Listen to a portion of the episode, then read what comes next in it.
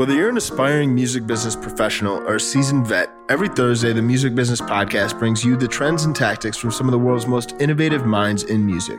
I'm artist manager and consultant Jordan Williams. And I'm Sam Heisel, co founder of the music marketing and content production agency Knox. We're not teachers, we're entertainment industry professionals, drinkers, wannabe comedians, and most importantly, fans. Welcome to the show. Jordan, what's happening, man? What's up, Sam? Yo, not much, man. Thinking about to head back to New York. Finally, uh, fled New York to stay in Chicago for these past couple months, but excited to, to go back to the, the Big Apple. Yeah, I'm gonna be back soon, so I totally feel you. I totally yeah. feel you, man. But uh, today's episode got somebody uh, not too far from New York, uh, headquarters based in New Jersey, with another office in uh, Los Angeles. It's Roy LaManna, the CEO and founder of Vydia. Um, Roy has kind of founded the company from scratch and has grown it over the years into a 60 person company. Um, really interesting and amazing journey. Essentially, Vydia provides digital infrastructure for audio and video distribution, content production, rights management, advanced payments, data tracking, all these different services from one easy to use platform for different labels, managers. I think he, he spoke very well to the fact that um, he really feels, and I think a lot of us are on the same page that we're over the, in the coming years, it's not going to be three or four major labels that dominate the market, but we'll see thousands of smaller independent labels that specialize in building communities around their artists.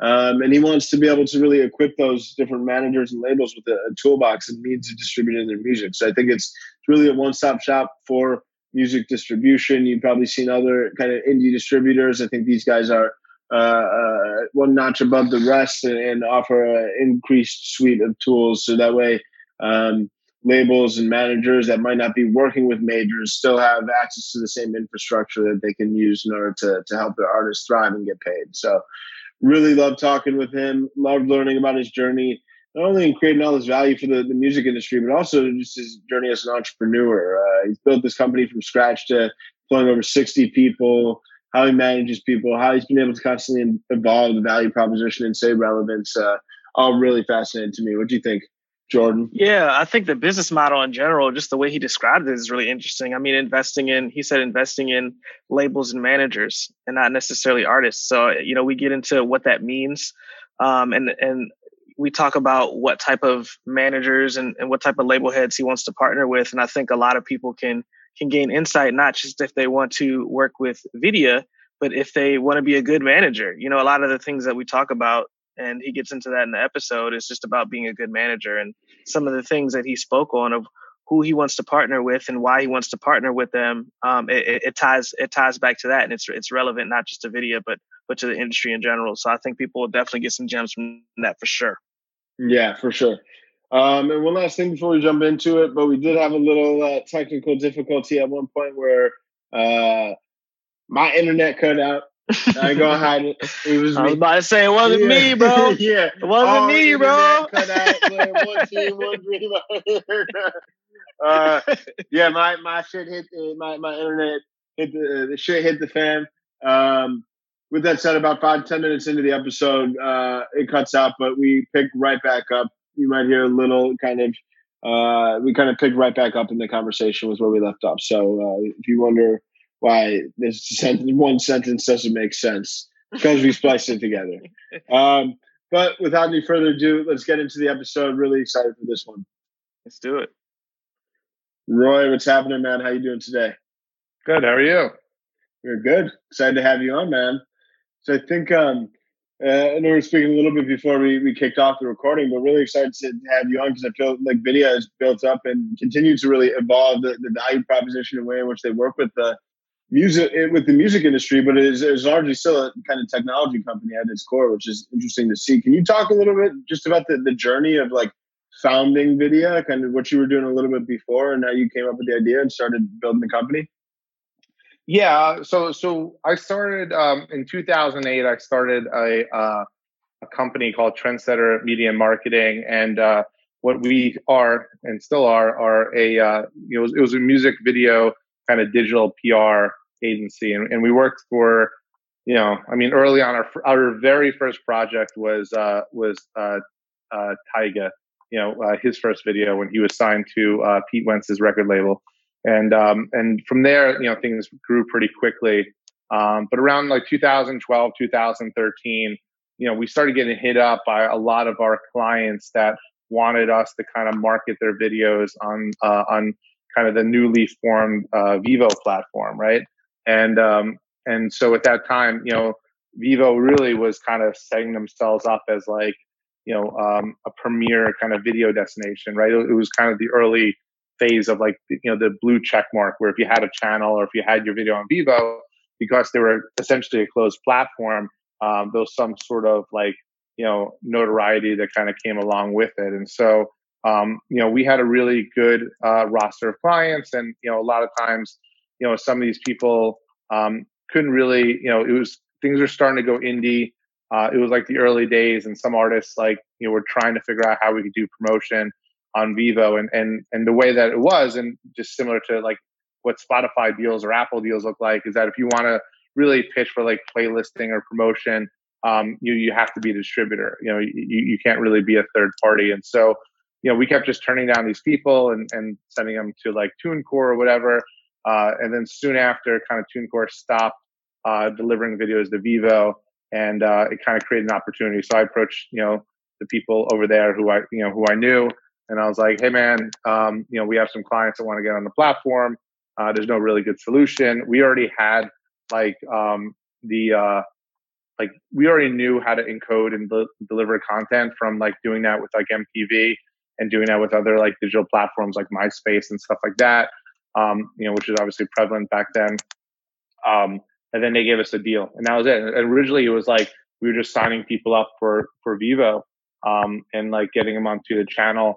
And, uh, and then soon enough, you know, they you know a lot of these things started you know generating money and uh, and then we're like, oh man, we need to know, how, you know, we need to figure out how to pay these people.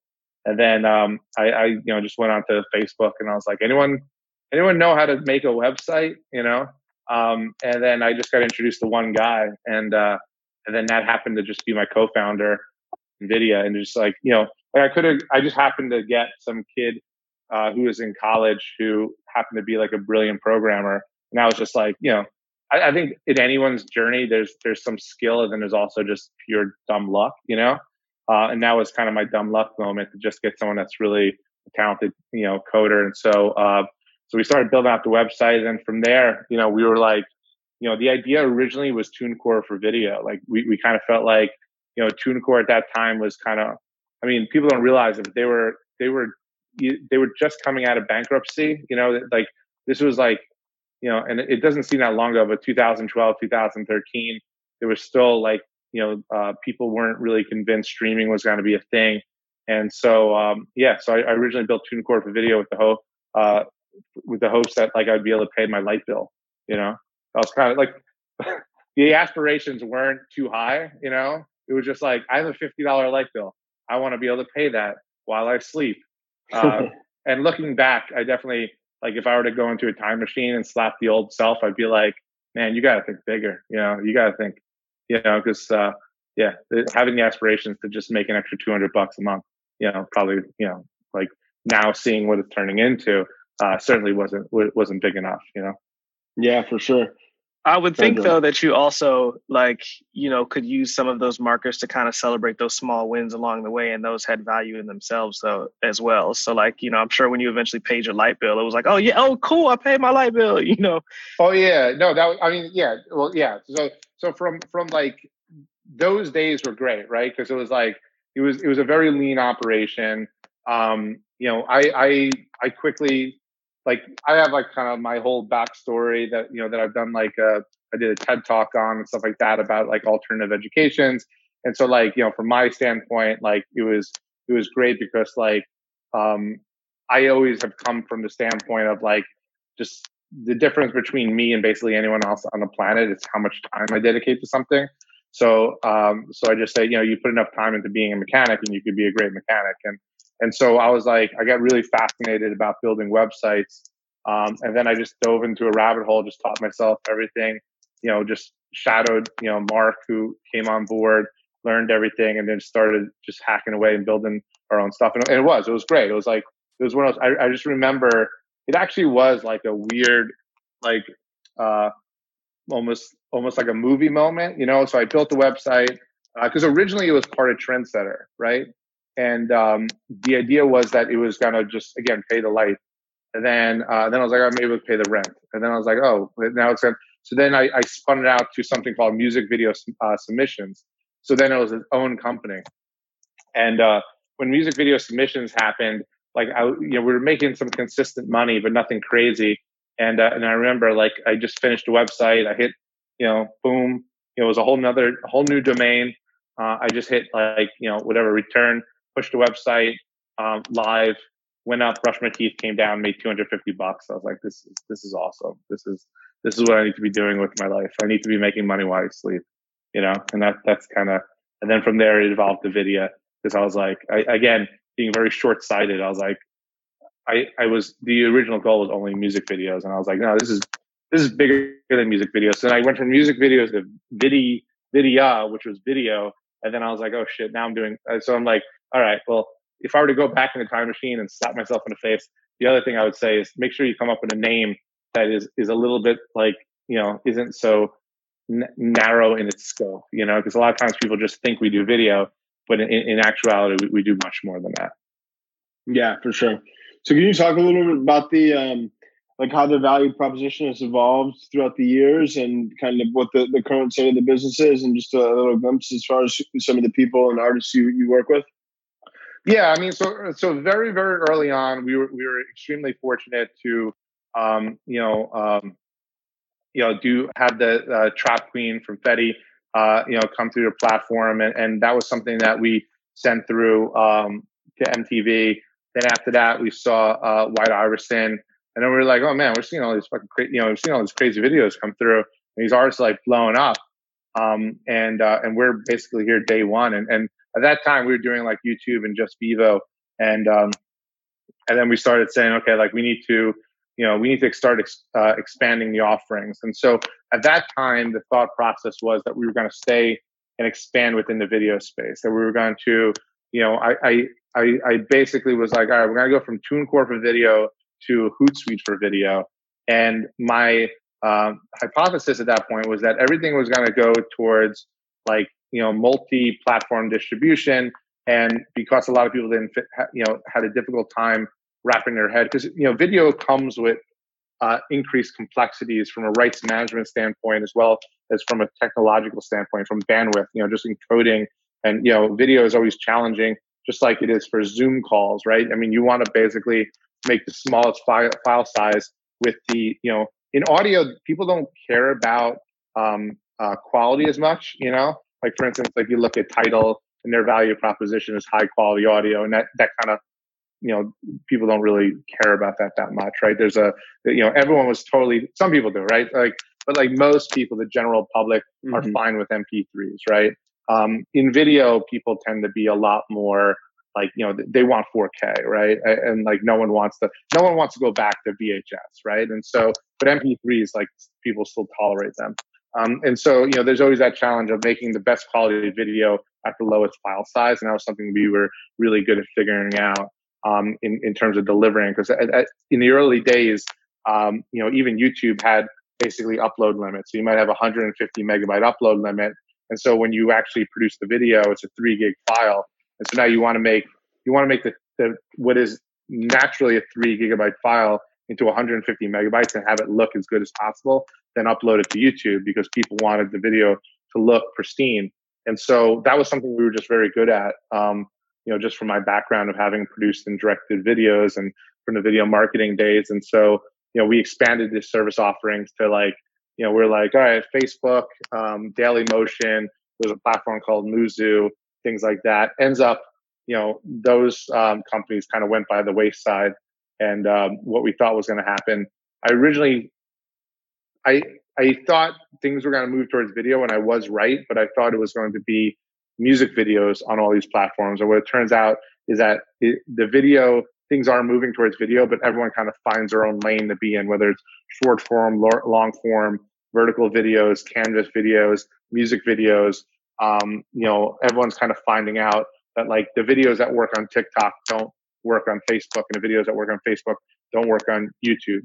You know, and so that that's that's where I kind of got that wrong. And so, um, you know, from there, um, you know, we kind of looked at the space and started saying like, you know, kind of had that moment of like, you know, early on, no one really wanted to be in this space, and then all of a sudden, everyone wanted to be in this space. Um, and then, you know, we started looking and saying, okay, well, how do we how do we build a defensive moat? So yeah, I mean, it, it was important for us as like we kind of went through the journey to, you know, we because it went from it went from like our space uh, went from like no one on planet Earth giving a shit about it. Like we were doing interviews with uh, with different uh, magazines that were just like, you know, streaming is going to wreck the business. Spotify doesn't pay shit. YouTube doesn't pay stuff. Like, you know, everyone, and then, and then overnight, it kind of went from no one cares to everyone cares, right? And so, you know, once everyone cares, um, you know, all of a sudden, like all these other companies started kind of coming to the mix, right? And so we're looking at it, I'm like, all right, well, I gotta, you know, I have to play the long game here.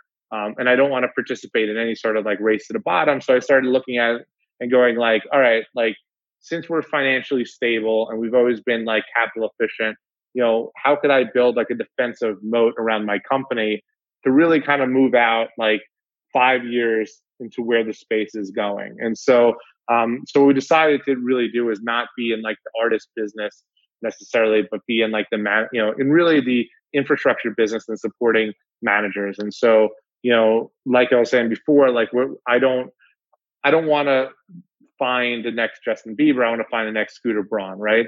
I want to find the person that is, you know, um, that is kind of like uh, with the idea that the coach outlasts the player, and you find that these people, you know, these who have a really um, strong ability to kind of find, nurture, and curate talent.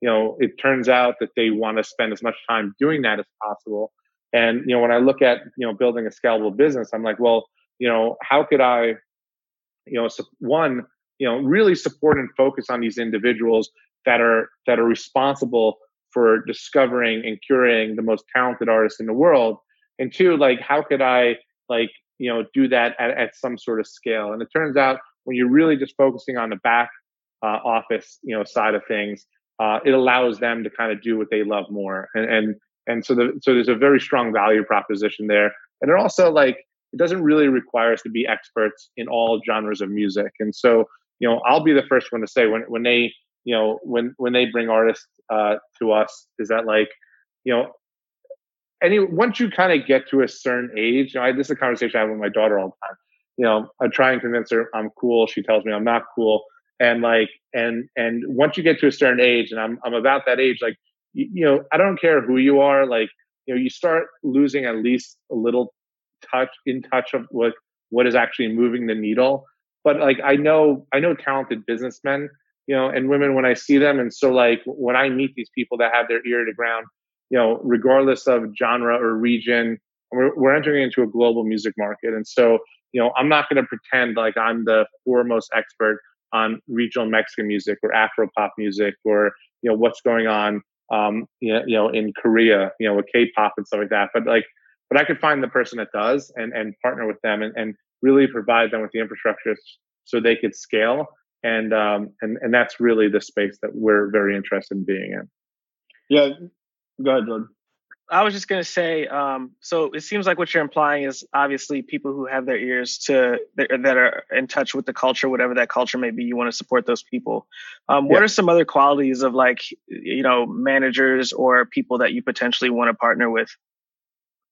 Um, I mean, so most of them are like people who have kind of the long term uh, interest of their artists at heart, you know, and so you know, there's a lot of people who are kind of in the flipping game. Um, you know, there's a lot of kind of corruption within the industry of people kind of, you know, taking advantage of their artists uh, just because they simply are more knowledgeable on how music rights work um, and and could kind of like, you know, do like a flip, so to speak. I mean, we're really looking for people that want to, and and that's not necessarily mean that doesn't mean that like you know that if you have a manager or if you are part of a label that they're not you know that an upstream to like a major or something like that doesn't make sense that's not what i'm talking about i'm talking about when people like find something, sign it, flip it five minutes later, and then all of a sudden, like they won't pick up the phone, you know, for you. Which is we're seeing that a lot, especially in, in a lot of these TikTok hits.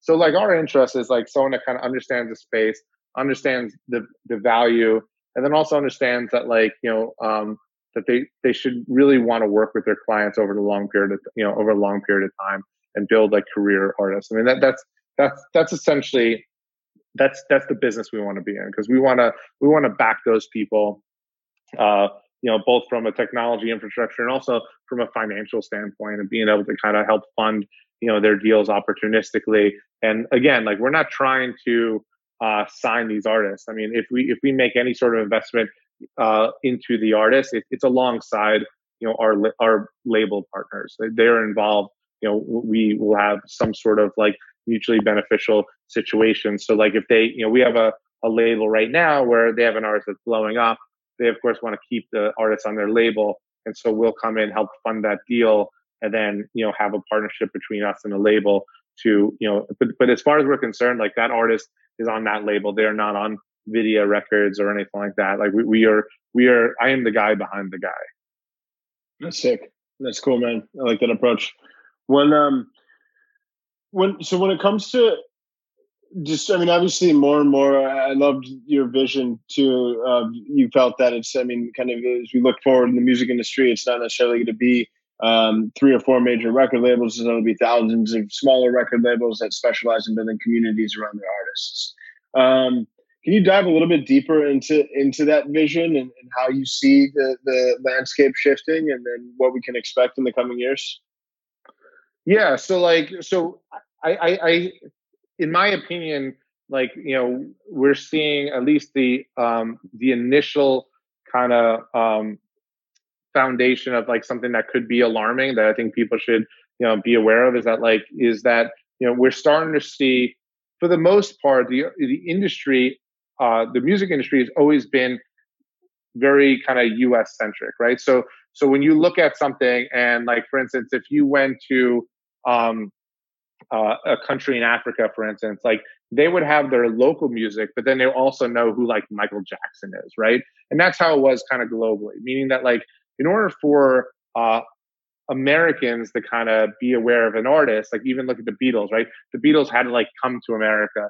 You know, Rolling Stones, like these artists had to basically come to America. And then, you know, America is almost, it's almost like baseball, right? It's like you don't know who the best baseball player is in Japan, like in order for them to kind of make it, they had to come to America. And then we basically exported our culture and pushed our you know our our culture, which you know is is through music, onto every country. So every country kind of had their own their own culture, and then they were they, you know we pushed ours out. Um, and for the most part, you know it's it's uh you know we didn't really it, it was it was we didn't really listen to a lot of stuff that came in, right? And then all of a sudden the internet you know came up, streaming became a thing. You didn't have to actually buy you know, like you're not going to just click through and buy random, you know, albums from like artists you've never heard of. But for streaming, like you could do that, right? You could dip your toe in the word, you could discover new things. And so I think that um, there's a, most companies are making a very big mistake in thinking that the idea of what you should do is kind of like, and, and I and I kind of call it like almost like colonizing because it's very similar to you know um, what happened when you know when you know, I mean, America or whoever, you know, the Europeans would kind of colonize different areas, which is, you know, they go there, the big company comes in, they set up like an office in this area, and then they sign those artists, bring them, essentially bring them here, whether virtually or or uh, in, in you know actually, and then kind of give them kind of the uh, um, you know that that old like they put them through the old kind of antiquated model, right? Um, and so when I look at it, I'm like, well, you know, if if there's been a community, you know, of artists that are that exist within a certain region around the world that was basically kind of overlooked and neglected, there's also kind of an infrastructure there, meaning that there's a there's record labels and there's uh, there's producers and there's there's there's a whole infrastructure that should be built up along with the artist, if that makes sense. And so you know, the, so what we want to do is that, and when we talk to these artists, I mean, there's DSPs there, that are worried about there, there are local DSPs that are wor- worried about Apple and Spotify coming in and eating their lunch, and there's uh, and there's local small labels there that are are worried about like the major labels kind of coming in and like uh, and kind of eating them up, right? Just, just literally taking their artists from them. Um, and so our, you know, our position um, is really kind of again focusing on the community aspect of it is to kind of find a lot of those local players and and give them that infrastructure. Um, and and we don't need any credit for it. Like we, we will give them the scalable infrastructure, allow them to kind of run their business, and allow them to kind of compete with any of the major companies that are out there um, in like a partnership. And, and again, like we're, we are supporting you know that community um, of uh, you know of the business community, and we're helping like you know build and scale labels. Yeah, no, it's amazing and exciting to see that. I think, um, I mean, even too, you're seeing like major labels try and stay relevant by partnering with like smaller management companies and doing these JVs all the time. So it's, uh, I mean, there is a case to be made on on partnering with bigger labels, but I think the more and more services like yours that you bring to the table, the the less they need to partner with major labels yeah. to get infrastructure like that. Yeah, and, and what, what you find is, I, I and, and this is the thing that I think that you know we're trying to be cognizant of is that like I think that you know when you're doing that, um, it's very hard. Like for instance, if you're looking at you know like and you, if you rewind the clock and you say, okay, there's these big movements of music that have happened over the years, and I just watched like um, you know the Beastie Boys documentary recently. I'm not sure if you guys have seen that, but like you know, along with the Beastie Boys came Def Jam Records, and then Def Jam Records, you know, obviously partnered or is you know bought or owned by Universal. Um, and then eventually, what ends up happening is that that kind of small boutique label, you know, they end up kind of signing the artist, you know, directly in different deals. And so, like, our our whole thing is that like we want to um, not, you know, I think our key differentiator is that we don't try and compete with our partners. Like, we don't want to sign the artist directly. We don't want to, you know, um, you know, uh, uh, like sign up an artist or sign up a label, power that label, look at all their data and be like, oh wow, we could just go around this label and and you know and sign these you know these guys. Or or what ends up happening is that there's an artist that breaks off and then all of a sudden all the producers and all the artists around that artist uh, start you know taking off. Um, so it's not uncommon for like if a nirvana blows up for it also to be like i mean you have everything from like a pearl jam to soundgarden to you know Dinosaur Jr. or whatever, yeah, like all these other bands that kind of blow up. Like, you know, we don't really have an interest. Like, we do not want to compete. Like, we think that there's enough scale out there that we could stay solely in the distribution space and not be a label, you know?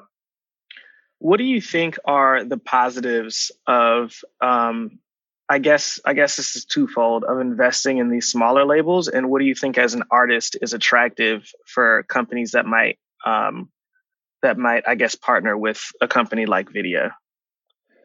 So, like, yeah, so so the number one thing that I tell artists, and and I actually this is the advice I give to anyone, like when people go, oh, like, what's the, you know, how can I find a really good like, you know, venture lawyer, or what what is it that you want to look for in a venture capitalist, or a, or an artist manager or a label? Number one thing, they pick up the phone when you call. That's it.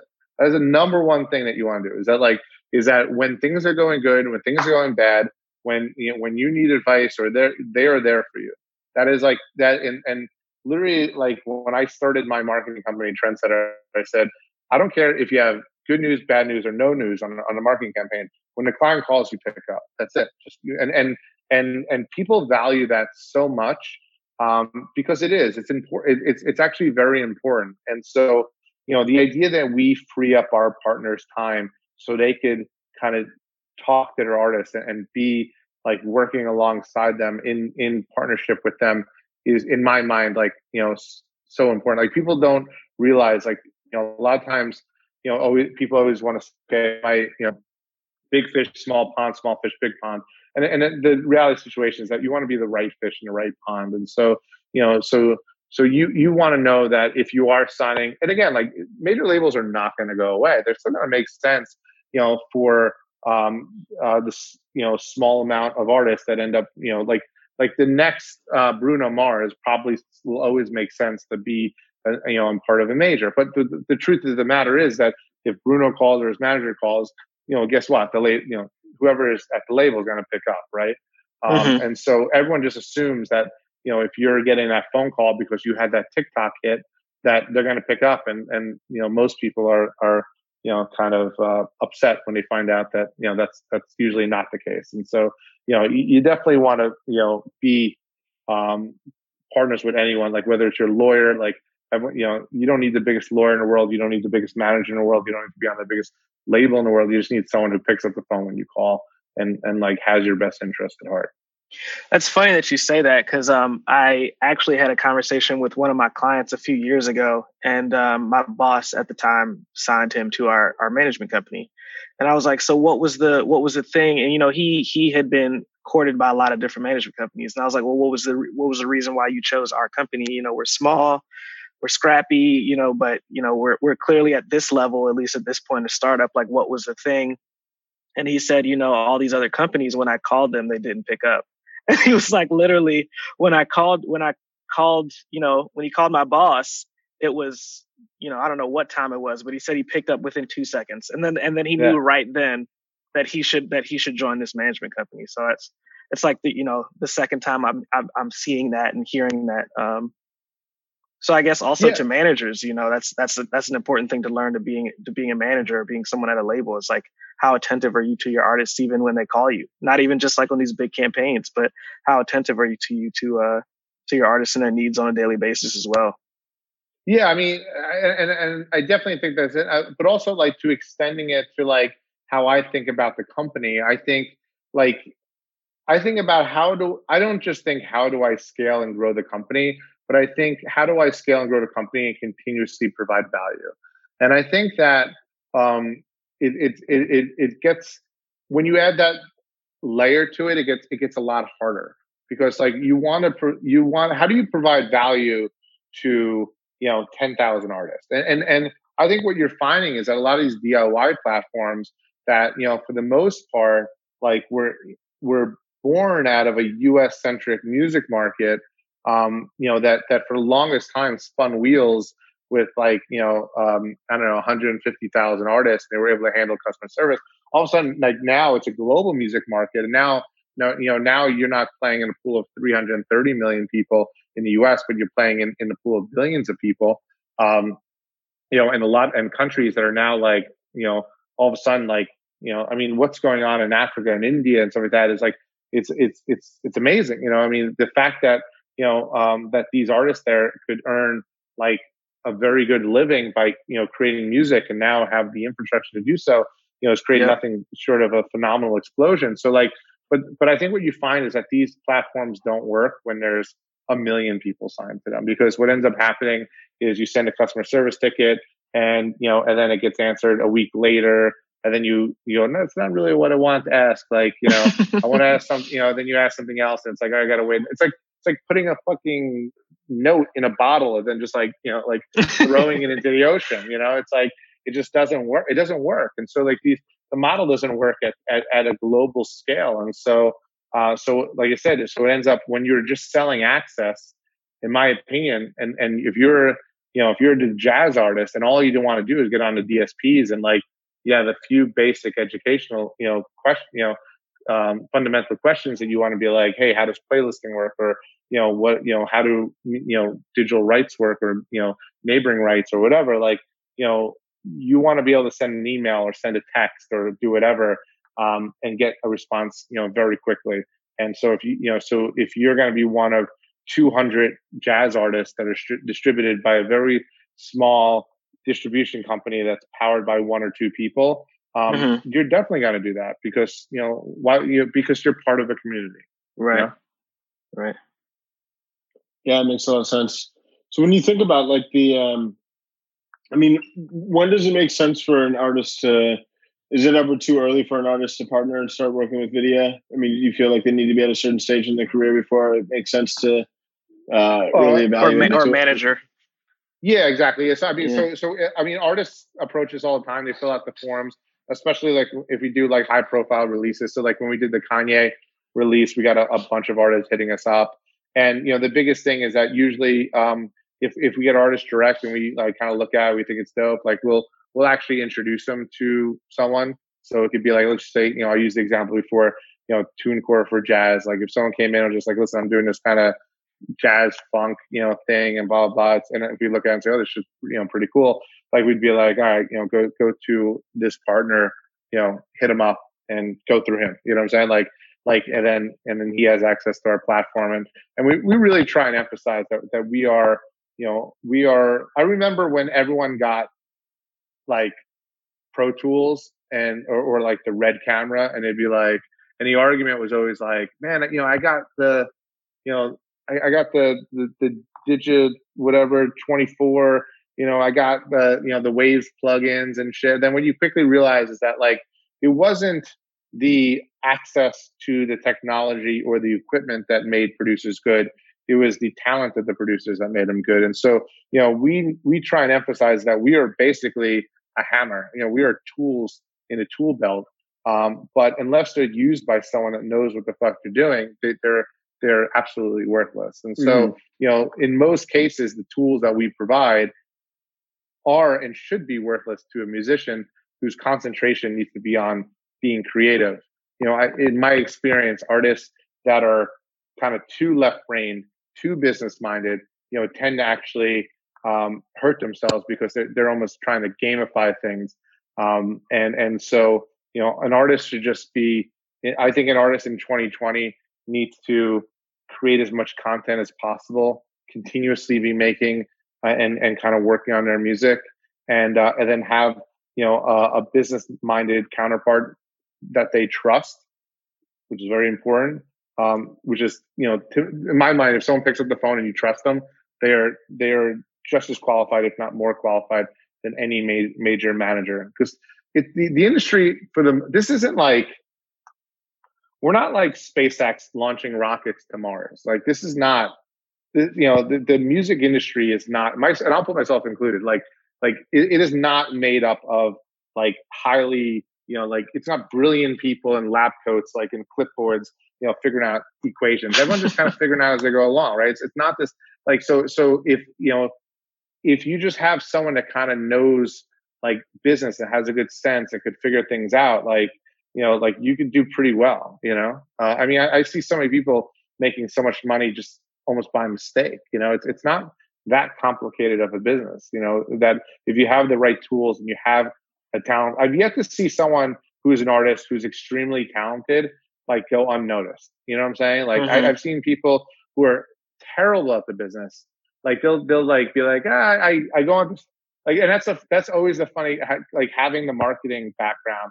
You'll be like oh what's the I, I've seen artists like create Instagrams, you know, then delete them, then delete all their images, then upload them again, then release a song, then take it down, and they're still popular because they make good music. You know what I'm saying? And then I see other people being like every Tuesday and Thursday for an hour a day, I go on there. And then I friend people, then I unfriend them, and then they friend me. And I'm like, I'm like, oh, you know, you don't, you know, if you took that energy, put into music, like then you would, you don't need any of the other shit. You know what I'm saying? Like, right. And I've, and and I've, like I said, it's it's not that complicated. You know, if you just make good music, you have someone that you trust to kind of figure things out, like you you will be in pretty good shape.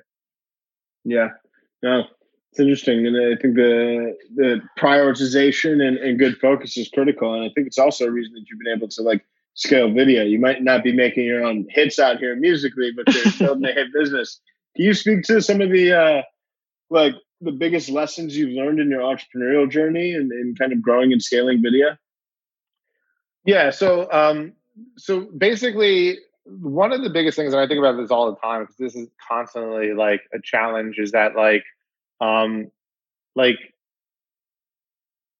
most people don't think things are like most people don't know a good idea when they hear it, right? So like so in other words, like very early on in the business, I really kind of had a conviction, and I wasn't hundred percent right, but I had the I had the broad strokes right of like that um, that streaming was going to redefine the music, that you know that we were going to go into kind of like a hyper local you know scene that video is going to be prevalent.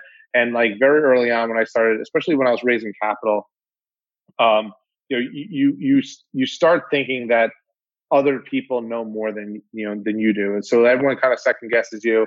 And what i find is that most people like need like it's kind of seeing is believing right? So so in other words they it needs to get uh proven out in order for them to think it's a good idea. And so so very early on, it was there was very few believers in like what we were doing, and then all of a sudden, like everyone everyone believed. But you know, by the time like people think something is a good idea, it's actually usually too late, right? So if you come out with a startup and you are like, hey man, I really think the industry needs X, Y, and Z. If you feel like 20 people like that's an awesome idea, it's usually too late in my experience because it because like the, the really good ideas are the ones that are like forward thinking enough that people don't really realize you know that they don't really feel like they need it yet. And by the time they realize they do you already have a product. You're already out there. Um, and of course that that's you know that doesn't necessarily mean that if you walk around and say oh, oh you know i'm inventing a square bicycle tire and everyone's like are you a moron? You know be like that must mean it's a good idea. Like no chances are that it'd still be a bad idea. But right. all i'm saying is that like i went through and i wasted a lot of time um, listening to people kind of being like well, maybe they're right like you know maybe they do and then and not really doubling down or betting, you know. And so one thing I've learned is really kind of be where people aren't, you know. And so when mm-hmm. I look mm-hmm. at this space and I look at, you know, generally in business, all business people, even like, you know, and, and I learned this like even when I buy stocks, you know, like, you know, in the stock market dip, I bought, I went up and I bought a bunch of like Shopify stock and things like that. Like I was like, you know, like you, you learn that like most people just don't know what the hell they're doing. Like you just like right. it's and, and like you know they don't know any better than you do. They just have a better like you know game face, and so uh, and so like you know I feel like if you have if you know if I had a really strong conviction about something and I really felt like it made sense that I was like you know what I I, I would rather live and die by my own ideas than you know than just not go for it you know and so that's that's kind of something that I I think about a lot because you know because it's very easy to kind of second guess yourself when you want to take things in a certain direction. Um, you know, for us as a company, I might say I might talk to my investors or advisors and say, you know, I really want to take the company in this direction. And like, I mean, I'll give you an example. Very early on when we were doing video, um, the everyone I would talk to all these VCs, and I'm talking about guys like that had a ton of money, have done this. They were all like, you should be an MCN, you should be an MCN. Now you don't hear anything about fucking MCNs, right? I mean, it's just not a thing because it's like because when everyone was and I was like, it just doesn't make sense because there's so many of them around. But like, but if I went in that direction, like we would we would have got killed just like all these other companies, you know, mm-hmm. that that they were going to be the next maker studios or whatever. I mean, that game, you know, that was already played out by time people. And I'm talking about, like you said, I'm not talking about like talking to my cousin, you know, I'm talking about like you know being in like you know big you know, LA, San Francisco, New York, talking to these like major VCs that are telling us that like the direction we're going with the company is absolutely wrong. And it's like, you know, like they don't know what you know, most people just have no idea what they're talking about. They mm-hmm. rather, they rather lose on a bet that they, that most people protect for the downside, don't play for the upside, if that makes sense. And so, and what I mean by that is that like, you know, they want to like if they had one entrepreneur, which would be me, right? I come in, I'm like, I have this idea. This idea is uh, no one's doing it. Uh, it's going to be a new market. And then they look at me and say, oh man, you know, here's a guy, he dropped out of community college, you know, has a small business, never had a business, you know, more than a couple people. And then, and then on the other side, they have two guys, you know, from Stanford who are doing like, you know, Bitcoin for dogs. And you, and they'd be like, that's it, you know, because they know that if, if that's stupid. Even if they think it's stupid, if that fails, well, who's going to blame them for investing in the two guys that that went to Stanford, right?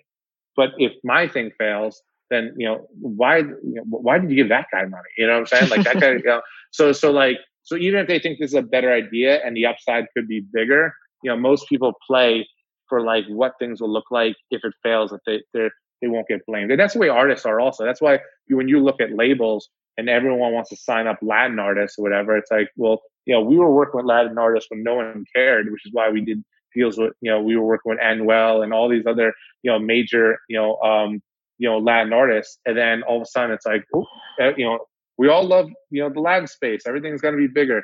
And same thing, like now you're seeing the same thing in Africa. Like all these labels of startup offices, they're getting really excited about the space.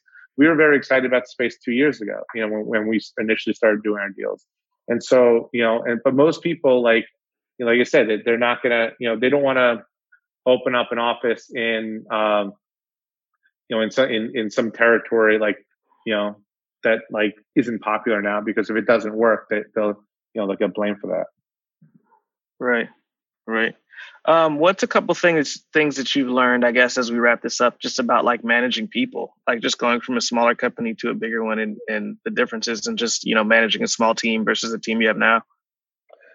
Yeah, I mean, so so I, always say it's training cats, not dogs, and that's mm-hmm. kind of what we're saying. I mean, so so and what I mean by that is that like I was watching this um this thing. There's a guy I I forget what it's called. Um, uh, it was like his name was like it was like some Russian guy. It was like a Popovich or something like that. But anyway, so he would have these like dogs do these like crazy tricks where they would get up and they would go on a ball and then they would kind of go around. And then he also had cats doing the same thing. And so like it was kind of unusual. To, it wasn't that unusual to see a dog like do tricks, right? Like you've seen plenty of dogs sit, stay, roll over, blah blah.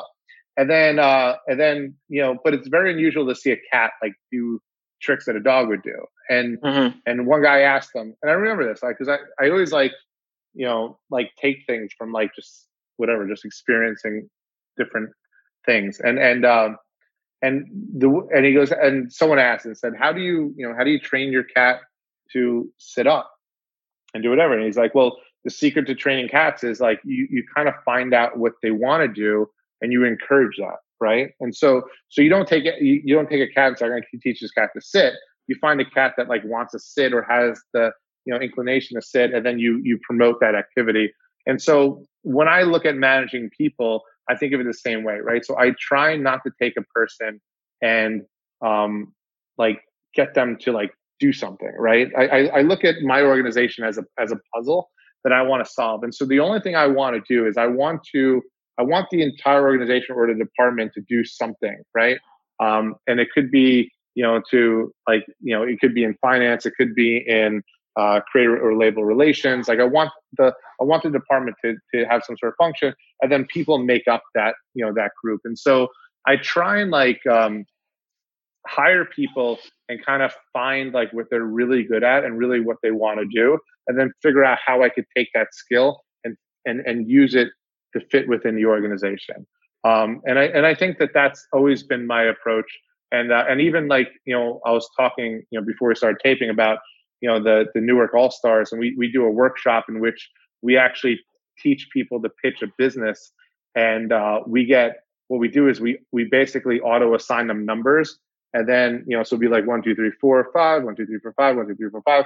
All right, all the ones, all the twos, all the threes, whatever. Put them in a group, give them an idea, and say find the collective talents of the group, and then figure out a way to pitch the business, right?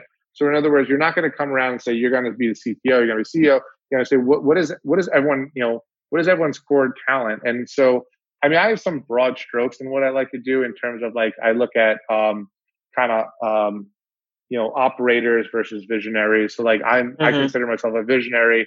I try and surround myself with operators. So I'm I'm not very organized. I try and surround myself with organized people. Mm-hmm. Um, you know, and, and this really at the core of everything is really what building a diverse company is all about. It, it, building a diverse company is not about hiring diverse people and then telling them what to do. It is about hiring diverse people because there's a diverse set of experiences and voices within the organization.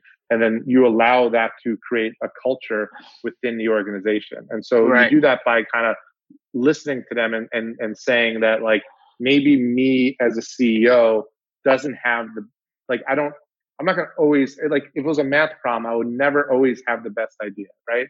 So sometimes, and so you got to allow those voices to kind of you know come up and and allow the group to kind of figure out how it works naturally and and and support that if that if that makes right. sense. Yeah, that's awesome. That's awesome. Makes perfect sense. Well, Roy, thank you so much for coming on, man. It's been a pleasure. Super excited to see what Vydia continues to grow into and, and how it continues to uh, support the the ever changing music industry, man. Well, yeah. Thank you for having me. Appreciate it. Yeah, thank you. Awesome, Roy. Take it easy, brother. Okay. Yo, man, I thought that was I thought that was a really insightful episode. You know, I was um I was looking at his his LinkedIn prior to the episode, and I saw that he had a TED talk. I didn't get to look at it before the episode, but as soon as I saw that, I was like, man, well, he's gonna definitely have some gems for us, and he definitely dropped some. You know what I mean? Just just in terms of the way he spoke and and uh, the amount of the amount of context he gave us on his situation. I think there's a lot to learn from. Um, I just think, you know, in terms of what he looks for in a manager to get specifics, just kind of, you know, the the main thing that I've realized is how how often do you pick up the phone? Can can the artist trust you? Those are those are things that not just the artist wants to see but partners of the manager want to see partners of the label head want to see. Like are you thinking long term with these artists before you work with them you know? And like i said in the intro these are all great qualities of, of any person any business person in the music industry. So i'm glad that we got to kind of got to to break that down. What'd you think sam? Yeah i thought so too. I thought it was incredible man. I think uh really loved hearing about his journey as an entrepreneur empowering his team um, paying attention doing if everybody's going left you go right i think that's uh very critical to really, if you do really have a, a, truly great idea, you need to really be thinking on a different wavelength than anybody else. Um, so I really, really valued all that perspective and uh, excited to see them continue to grow. If you haven't already, I encourage you to check out Vydia.com. Very powerful software, powerful tool. I think could help a lot of you uh, listeners. So, um, yeah, that's it. Another week. That's, that's, another one in the books. With that said, definitely want to encourage you to leave a review if you haven't already in the uh, and Apple Podcast, Spotify, wherever you're listening to the podcast. It helps us make sure we're creating the content you love and getting in front of more people. So, as always, appreciate y'all. And uh, we'll see you next week. Until then, stay safe, stay hungry. Yep.